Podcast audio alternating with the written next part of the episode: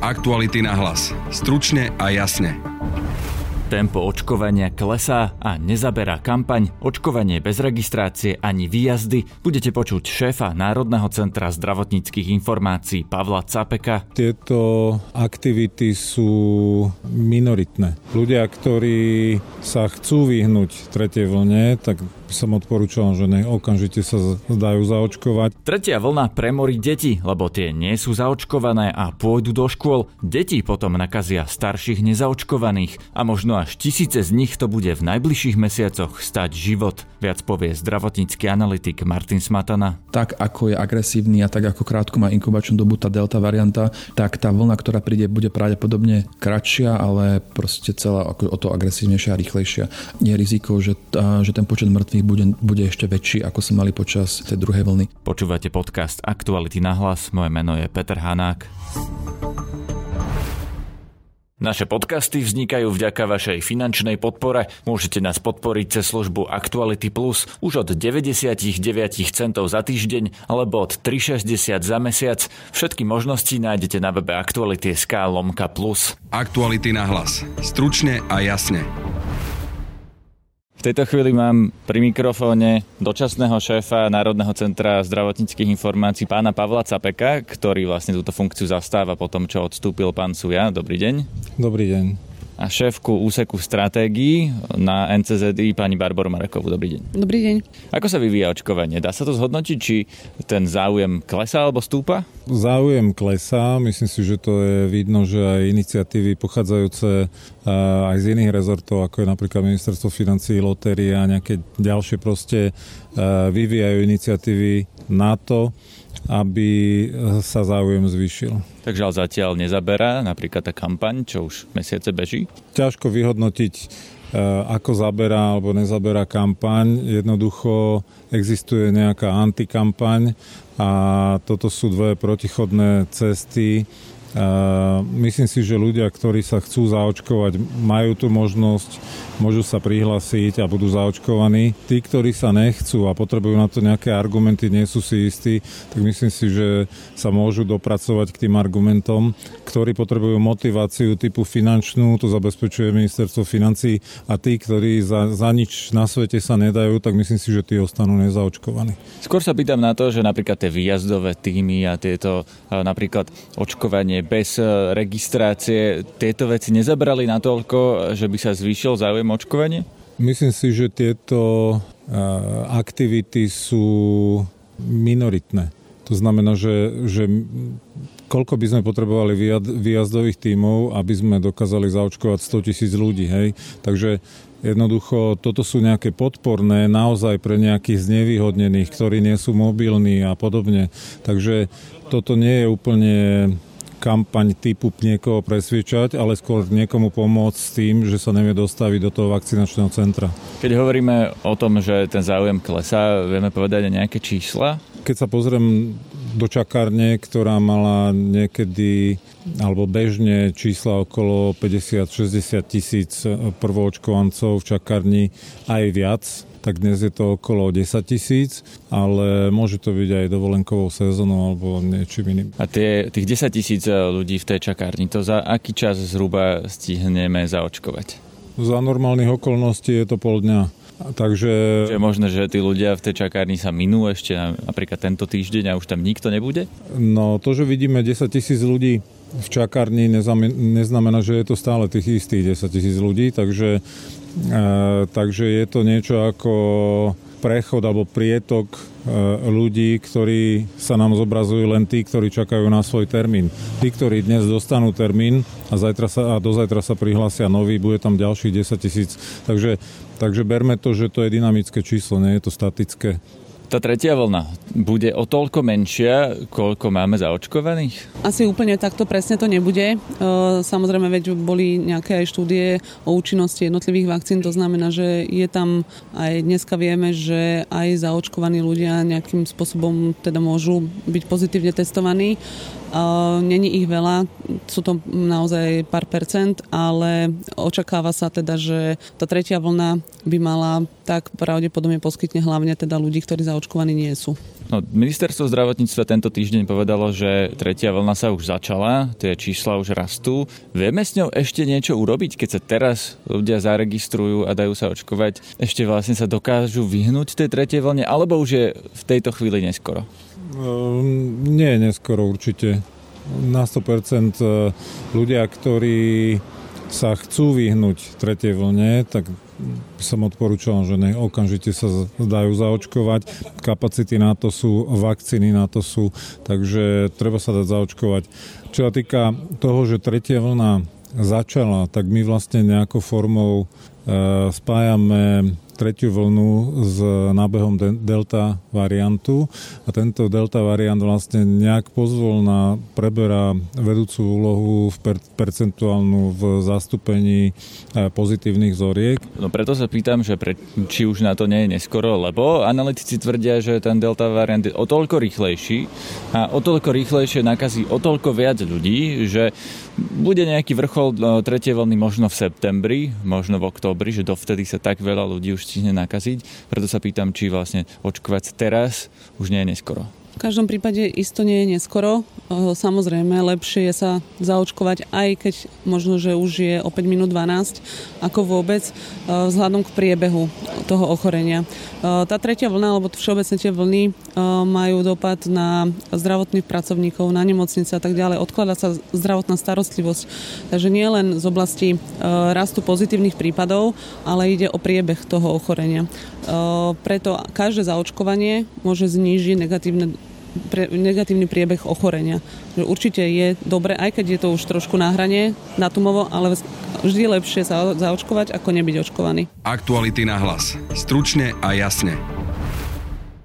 Už v stredajšom podcaste ste mohli počuť zdravotníckého analytika Martina Smatanu, ktorý konštatoval, že sa u nás začala tretia vlna koronavírusu a že bude rýchla, lebo máme málo zaočkovaných a zároveň delta variant sa šíri extrémne rýchlo. Teraz vám prinášame ďalšiu časť tohto rozhovoru o tom, čo budú dôsledky tretej vlny.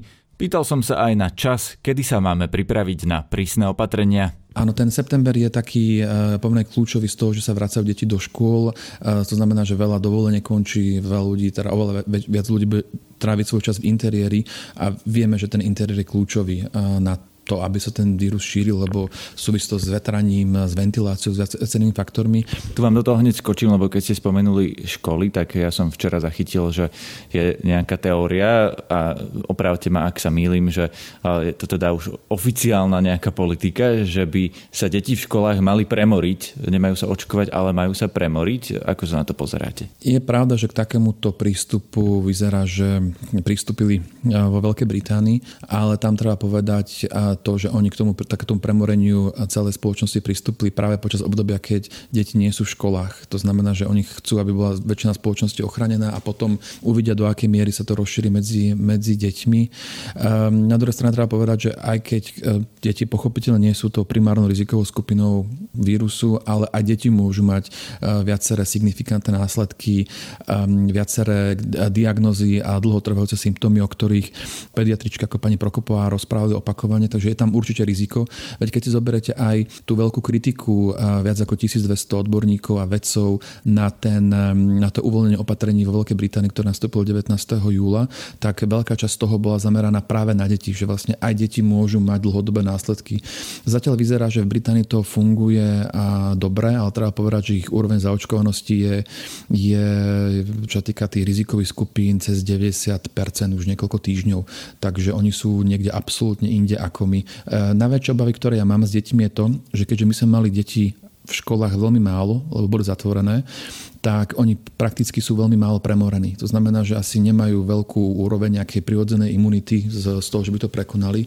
Takže ak to začne šíriť medzi deťmi, práve táto agresívna delta varianta, tak my môžeme mať e, oveľa horšie výsledky ako napríklad Británia alebo v Portugalsku alebo kdekoľvek inde, kde tie školy boli otvorené aj počas, teda, počas e, nejakých vrcholov pandémii. Takže platí to, čo e, poznáme, tú vetu známu, že sa stretne s covidom zrejme každý, či už formou vakcíny alebo formou nákazy. Keďže deti nie sú neboli očkované, tak je dosť možné, že treba sa pripraviť na to, že v tretej vlne sa vlastne nakazí väčšina detí. Takto vychádza z tých znalostí a skúseností, ktoré, ktoré majú krajiny, kde tá delta je tou dominantnou variantou a s tým sa teda aj predpokladá u nás, že v najbližších mesiacoch, tak ako je agresívny a tak ako krátko má inkubačnú dobu tá delta varianta, tak tá vlna, ktorá príde, bude pravdepodobne kratšia, ale proste celá ako o to agresívnejšia a rýchlejšia.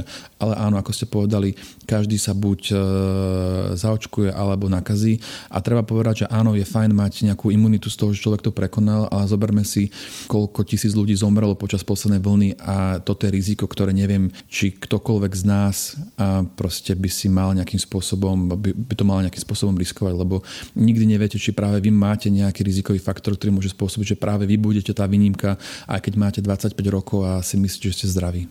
Vy ste to zažili, viem, že vy ste boli v nemocnici e, aj s ťažším prebehom a ja som zachytil, vy ste to písali na sociálnych sieťach, že vy ste videli, ako zomreli mladší ľudia. Viete to popísať, že čo sa tam vlastne stalo? Že to nebolo tak, že by zomierali len starí ľudia na COVID? Uh, nie, je teda pravda, že väčšina tých hospitalizácií a umrtí bolo v tej skupine 60 plus, ale v mojom prípade my sme tam mali 35 až 50 ľudia, ktorí boli zdraví, športovali, opálení boli, to znamená, že vitamín D určite mali, to znamená, že to tam tých rizikových faktorov, o ktorých stále nevieme, pravdepodobne bude ešte veľa a ešte roky nám môže potrvať, kým zistíme, že čo všetko tam je a čo všetko spôsobuje ten zhoršený priebeh. Ja, keď som to zažil, um, ja môžem každému odporučiť, že zažiť si to, to nechce nikto, je to, je to neopísateľný, hrozný zážitok.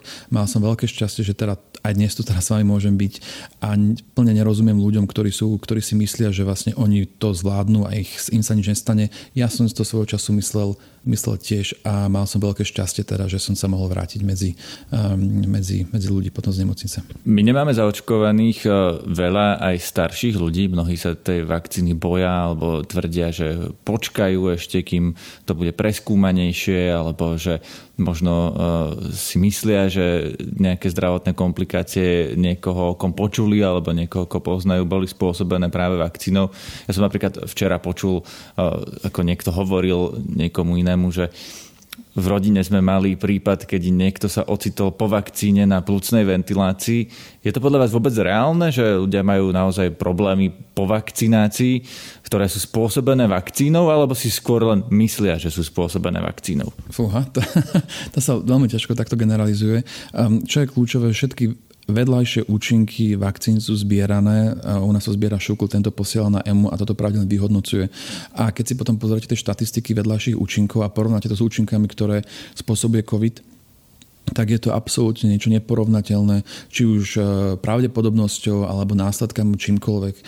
Práve naopak, Mnohí z nás si možno spomínajú, že kedysi, keď sa očkovalo napríklad voči tuberkulóze, tak potom ostávali také veľmi, veľmi škaredé, škaredé jazvy napríklad a tiež to malo mnoho vedľajších účinkov.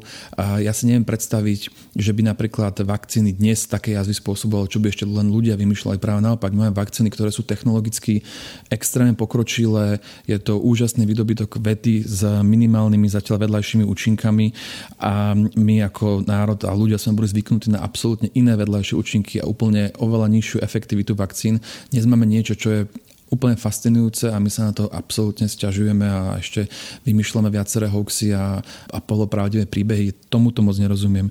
Môže sa stať, že sú aj závažné vedľajšie účinky, to sa stáva pri každom lieku, veď stačí si pozrieť príbavuje tak na hociaký, hociaký ibalgin alebo čokoľvek, ale um, zatiaľ bez pochyb tie benefity očkovania sú neporovnateľne vyššie ako, ako zo samotného prekonania um, alebo nakazenia sa vírusom. Takže keď ale niekto hovorí o tomto, že v rodine sa stal takýto prípad, tak treba si to niekde overiť, či vôbec niečo také možné, či vôbec niečo také úradne zaznamenané, až potom tomu veriť?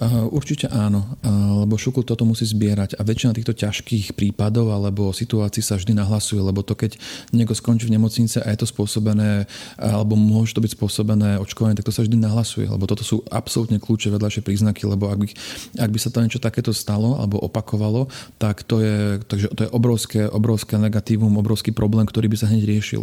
Takže... A keďže nevieme o tom, že by sa to riešilo, nemáme také informácie z tých úradov, ani zo Šukulu, ani z EMI, tak nie je to pravdepodobné. Skôr je to tak, že ľudia si uh, len myslia, že napríklad po vakcíne sa to stalo, oni si to spájajú s tou vakcínou. Áno, veď a, takto, akože nevrajme, že to nemôže byť, že to môže mať v niektorých prípadoch uh, vážne vedľajšie účinky. Veď mali sme, EMA pred myslím dvoma, troma týždňami zverejnila tých 320 prípadov pery a myokardidy, ale keď sa pozrieme na koľkých desiatkách miliónov podaných dávok to bolo, tak tá pravdepodobnosť tam bola absolútne zanedbateľná. Takže ono to vždy, vždy sa to môže stať a môže sa znať niekomu, koho my poznáme, ale keď sa pozrieme, koľko stoviek miliónov dávok už bolo podaných, tak je tá pravdepodobnosť veľmi mála.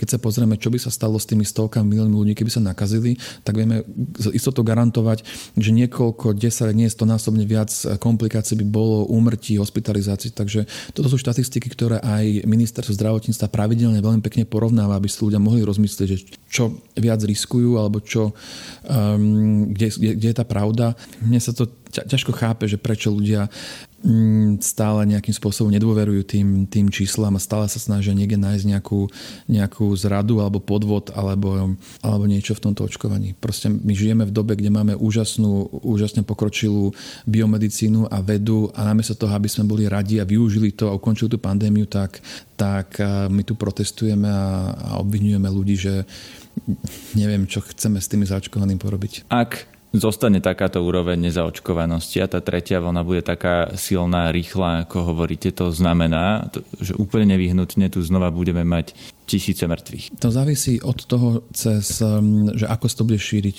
Druhý, druhý parameter, ktorý stále nevieme, je to, ako máme prirodzenú premorenosť po tých predchádzajúcich vlnách. My nerobíme seroprevalenčné štúdie, ako majú napríklad v Veľkej Británii, kde robili na každých, na pravidelnej báze, myslím, každé dva týždne takú analýzu z krvi, aby zistili, koľko ľudí má protilátky a potom teda vedeli povedať, že áno, tak už sme dosť, dosť veľká, veľký podiel má, tak ideme to risknúť s tým otvorením opatrení. My to nevieme, tak my teraz reálne neviem povedať, čo sa stane, keď sa tá delta začne šíriť. Ale pri tom najhoršom scenári, ak by smrtnosť bola rovnaká percentuálne ako počas predchádzajúcich vln, tak áno, je riziko, že, že ten počet mŕtvych bude, bude ešte väčší, ako sme mali počas, počas tých, tej druhej alebo prvej, no v prvej vlne prakticky počas tej druhej vlny. A je to primárne spôsobené tým, že ten vírus je agresívnejší. To znamená, že čím je vyššie reprodukčné číslo, tým rýchlejšie sa šíri. To znamená, že on, on v skráčej dobe dokáže väčší počet ľudí nakaziť, ako sme tomu boli zvyknutí počas predchádzajúcej vlny. Budú zomierať len nezaočkovaní? Keď sa pozrieme na štatistiky z krajín, kde to asi tak najlepšie reportujú, aj vysvetľujú, tak je to väčšinou Anglicko alebo Škótsko, tam ten Public Health England si robí veľmi dobrú prácu, kde zverejňujú nie teda len, len data, ale metodiku, aby sme teda vedeli sa dopracovať, ako sa k tomu dopočítali, tak majú aj úmrtia medzi a hospitalizácie medzi plne zaočkovanými. Len keď sa potom detálne pozrieme, v akej štruktúre to je a aká je tam pravdepodobnosť, tak väčšine prípadov sú to, sú to ľudia s horšou imunitou, viacimi e, komorbiditami, s vyšším vekom, to znamená, že ľudia, ktorí majú prirodzenú imunitu oveľa slabšiu. A preto napríklad v Veľkej Británii už od septembra plánujú aj tejto skupine dať tretiu dávku očkovania, aby mali ešte lepšiu ochranu predtým. To znamená, že, že očkovanie e, nemáte, pochopiteľne nemáte 100% garanciu, že sa vám nič nestane, ale máte e, násobne menšiu pravdepodobnosť, že skončí v nemocnici alebo, alebo hospitalizácii. Keď sa pozrieme na tie štatistiky, tak ono to vychádza niekde okolo 92 až 5% šanca, že e, vám to odvráti hospitalizáciu a niekde okolo 99,9 alebo tak nejako percenta pred hospitalizáciou. To znamená, že stále tam je šanca, obzvlášť pri tých starších a rizikových skupinách. Takže z toho, čo ste povedali, mi plýva, že je 99 a viac percentná šanca, že zaočkovaný nezomrie. Áno, ešte, ešte, ešte vyššia. To, to, to percento sa štatisticky pohybuje 0,0 niečo malé, malé percenta. Na dnešnom podcaste sa podielali Matej Ohrablo a Adam Oleš. Počúvajte aj ďalšie naše podcasty, najmä sobotnejší podcast Múzeum, tento raz o diele maďarského spisovateľa Imre Madáča, ktoré si v interaktívnej forme môžete pozrieť v kaštieli v Dolnej Strahovej alebo vypočuť v našom podcaste. Vo feede podcasty Aktuality.sk v podcastových aplikáciách nájdete aj najnovší športový podcast ktorý ale nie je o olympiáde, ale o tom, že časť týmu futbalového Slovana zrejme príde o prácu. Upozorňujeme aj na rozšírený prepis rozhovoru so špeciálnym prokurátorom Danielom Lipšicom, ktorý nájdete už teraz na webe Aktualit. Pekný víkend želá Peter Hanák. Aktuality na hlas. Stručne a jasne.